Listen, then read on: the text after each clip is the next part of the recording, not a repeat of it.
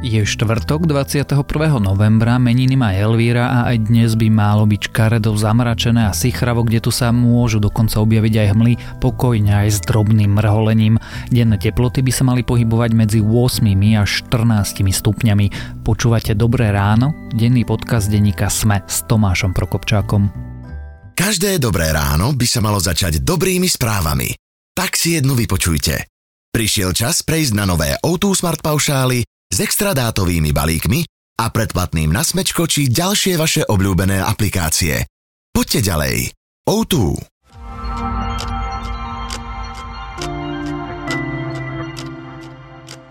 A teraz už krátky prehľad správ. Pojednávanie v prípade Kuciaka a Kušnírovej sa začne 19. decembra. Odohrávať sa bude v Pezinku, ako prvý o tom informoval Denigen. Samotný spis k vraždám má viac ako 25 tisíc strán, len obžaloba, ktorej čelia Marian Kočner, Tomáš Sabo, Miroslav Marčega a Lena Žužová má 93 strán. Najvyšší súd tiež zamietol stiažnosť Žužovej a Sabua proti predlženiu väzby. Považuje ju za nedôvodnú a myslí si, že stále pretrvávajú dôvody väzby. S mafiánom Marianom Kočnerom si podľa zistení SME dohadoval stretnutie aj bývalý šéf vojenských tajných. Kamarátsky vzťah s ním mal mať aj Ľubomír Skuhra, ktorý za Glváča viedol vojenské spravodajstvo. Kočner mu podľa komunikácie mal odkazovať, že keďže je MG preč, treba niečo riešiť. Na Malte zatkli známeho podnikateľa, čo môže súvisieť s vraždou novinárky Dafne Karuanovej Galíciovej. Jorgen Fennek je predsedom obchodnej skupiny, ktorá v minulosti vyhrala veľkú zákazku na stavbu plínovej elektrárne. Správa prišla potom, ako malcká vláda povedala, že zváži omilostenie sprostredkovateľa vraždy, ak poskytne dôkazy o objednávateľovi. NASA potvrdila, že na Jupiterovom mesiaci Európa sa nachádza vodná para. Dôkaz poskytol jeden z veľkých havajských teleskopov. Otázkou je, či sa pod niekoľkými kilometrami ľadu na mesiaci nachádza veľký podpovrchový oceán. Výskumníci si myslia, že áno. A ak vás tieto správy zaujali, viac ich nájdete na webe sme.sk.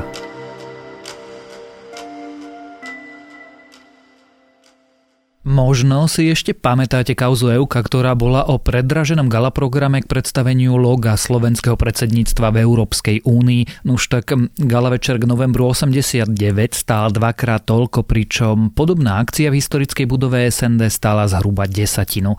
Čo sa to teda za viac ako pol milióna eur v nedelu odohrávalo, či to stálo za to a či to bola alebo nebola predražená akcia, sa dnes pokúsime odpovedať s reportérom denníka SME, Romanom Cuprikom. Dámy a páni, pripomeňme si 30 rokov slobody. Tma! Iba tma! Útek! Prečím? Pred sebou? Prečo? Lebo to bolo dané z hora! Útek! Závisť! Močanie! Strach! Beznádej! Obmedzenie! Útek! Prečím? Pred väčšnosťou bez slobodného kroku! Bez slobodného rozhodnutia!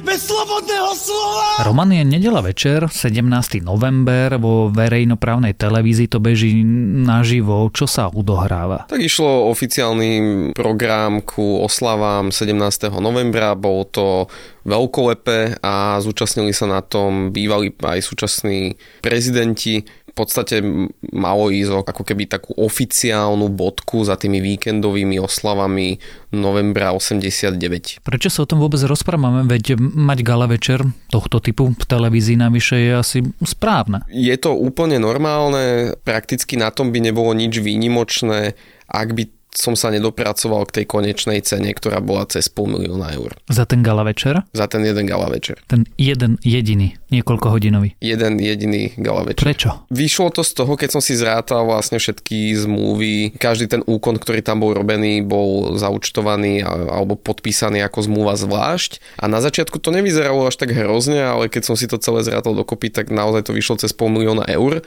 A na tú prvú chvíľu, keď som si to skúšal porovnať s inými podujatiami, ktoré boli, ich cena bola známa, tak mi to vyšlo ako hrozne veľa peňazí, lebo som sa nevedel dopracovať ku žiadnemu podujatiu, ktoré by sa aspoň cenovo blížilo k tomuto, čo sa udialo v nedelu. Ani to predstavenie loga? Ani to predstavenie loga, to stalo len polovicu, ako si vravel. A tam už bol ten problém, že ono sa veľmi predražilo len tým, že sa zaplatilo za to logo.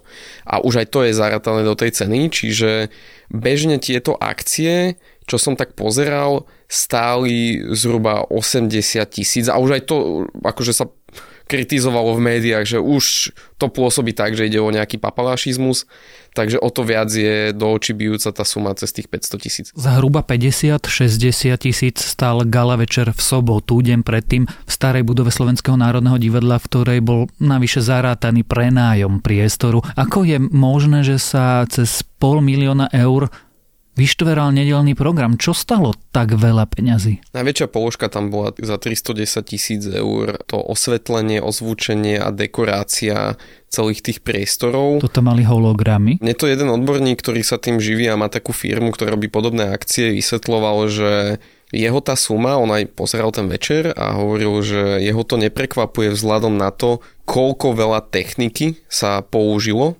je otázka, že či bolo nutné toľko veľa techniky použiť, lebo ako hovoríš, večer predtým sa udial podľa mňa úplne normálny, dôstojný gala večer za desatinu, o niečo viac ako desatinu celej tej sumy.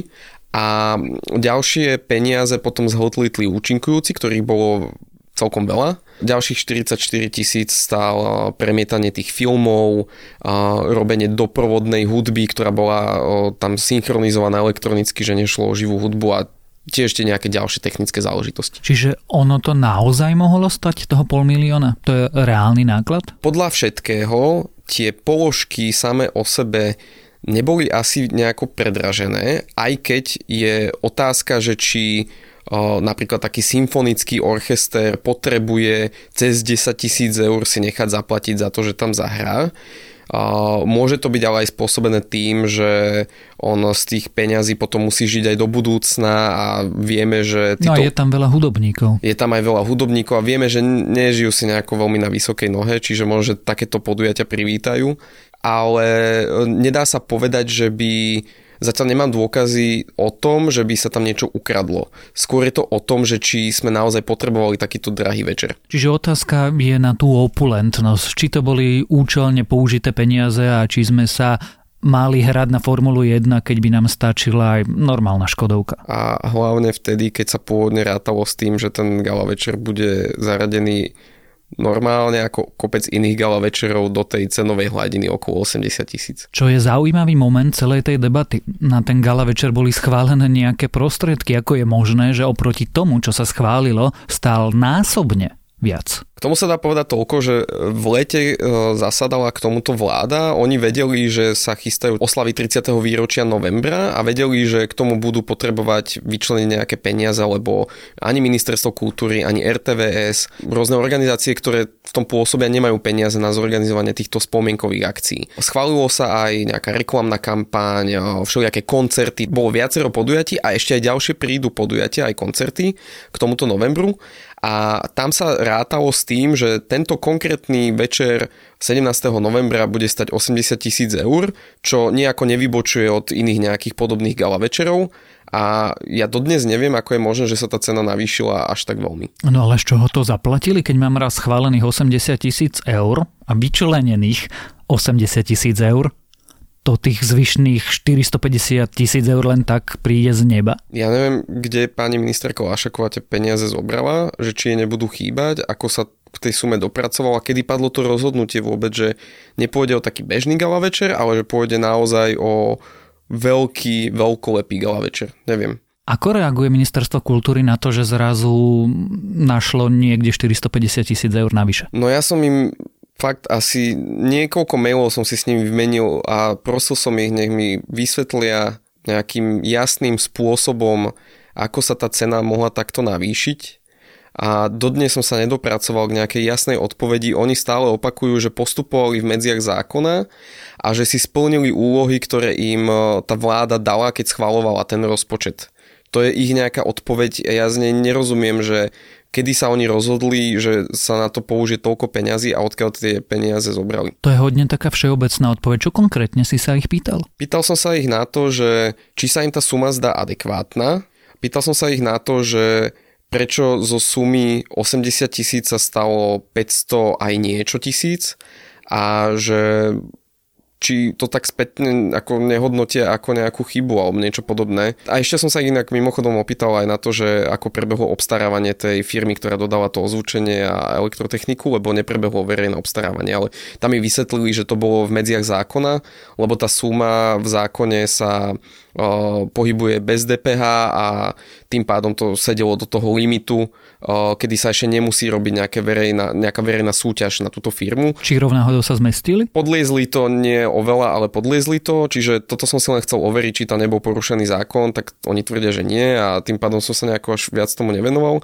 Ale túto konkrétnu sumu, že na čo potrebujeme takto veľkolepý gala večer, tak ja mám pocit, že stále to nejako jasne nevysvetlili. Ľubica Lášaková, ministerka kultúry, je nominantkou za Smer. Ako Smer reaguje na túto kauzu? Poslal som otázku na úrad e, premiéra Petra Pellegriniho zo Smeru, ktorý už z titulu svojej funkcie bol pri dohadovaní e, tých súm a rozdeľovaní peňazí na tie oslavy. Ktorý sa teda zúčastnil spolu s prezidentkou tých oslav. Presne tak, zúčastnil sa, videl to, mal možnosť to posúdiť a ten sa vôbec k tomu nevyjadril. Za to koaliční partnery Smeru sa vyjadrili, ako reagovali SNS a Most. Strana SNS poslala stanovisko, že Andrej Danko svoj postoj k tejto sume vyjadril tým, že tam neprišiel. To on vedel dopredu, koľko to stojí? No to som práve chcel povedať, že to je zaujímavé, lebo tie zmluvy boli zverejnené len pred pár dňami a podľa mňa on si program plánuje oveľa skôr, ako boli tie zmluvy zverejnené, ale možno, že už nechcem ukryudiť, že tie zmluvy videl aj predtým, alebo poznal rozsah tých finančných prostriedkov. Strana Most Heat povedala, že sa im to tiež nepáči. Spôsob, akým sa opäť, že z 80 tisíc stalo 500 tisíc aj niečo. Strana Most Heat má na ministerstve kultúry viacero konfliktov. Jeden je napríklad e, okolo činohry SND. Ako to ministerstvo funguje? Ja mám také informácie, že tá atmosféra medzi tými zamestnancami toho ministerstva nie je dobrá. Po príchode tej ministerky sú tam problémy, o, o niektorých ešte len budem písať, tak to nechcem prezradzať nejako dopredu, ale sú tam zjavne veľké problémy a vlastne ťaha sa to, odkedy prišla nová ministerka do úradu. Máme tu gala večer, ktorý sa odohral v nedelu, stál cez pol milióna eur. Máme dôvodné pochybnosti o tom, či sme potrebovali gala večer za pol milióna eur. Čo bude teraz nasledovať? Čo sa bude diať? Podľa môjho názoru by sa nejaký nezávislý úrad, buď Národný kontrolný úrad alebo úrad pre verejné obstarávanie mal pozrieť na to, že ako sa tá cena tých jednotlivých položiek určovala a prečo to toľko stojí. Minimálne členov vlády by malo zaujímať nielen v tej mediálnej rovine, že pošlo nejaké stanovisko, ale mali by sa tej pani Lašakovej pýtať, že ako sa toto mohlo stať. Takže uvidíme. Teraz je podľa mňa loptička na strane štátu, ktorá by sa tomuto mala venovať. Ja som upozornil na tieto rozpory. Uvidíme, no, že ako to dopadne. Tak kde aká kultúrna inštitúcia dnes narieka, že nemá dosť peňazí a zrazu sa takmer pol milión na nejaký galavečer našiel. O tomto galavečeri, o reakcii ministerstva kultúry sme sa dnes rozprávali s reportérom denníka SME Romanom Cuprikom. Aby sme my, síce malí a skromní, ale veľmi pracovitý a hrdý národ slovenský mohli aj nasledujúce desaťročia hrdo a s hlavou stýčenou hovoriť, že žijeme v krásnom, slobodnom, demokratickom a úspešnom Slovensku. Prajem vám krásny, slávnostný večer.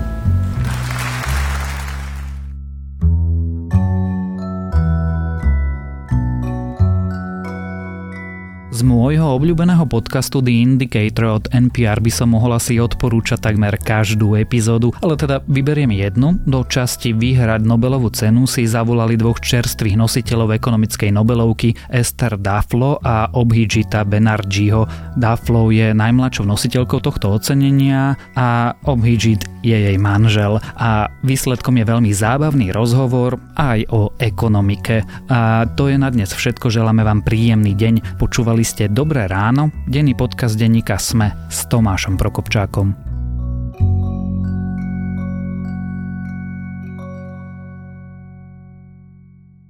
Dobré ráno sa skončilo, ale skvelé správy pokračujú.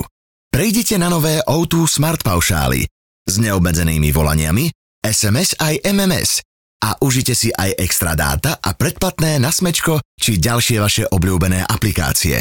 Poďte ďalej. O2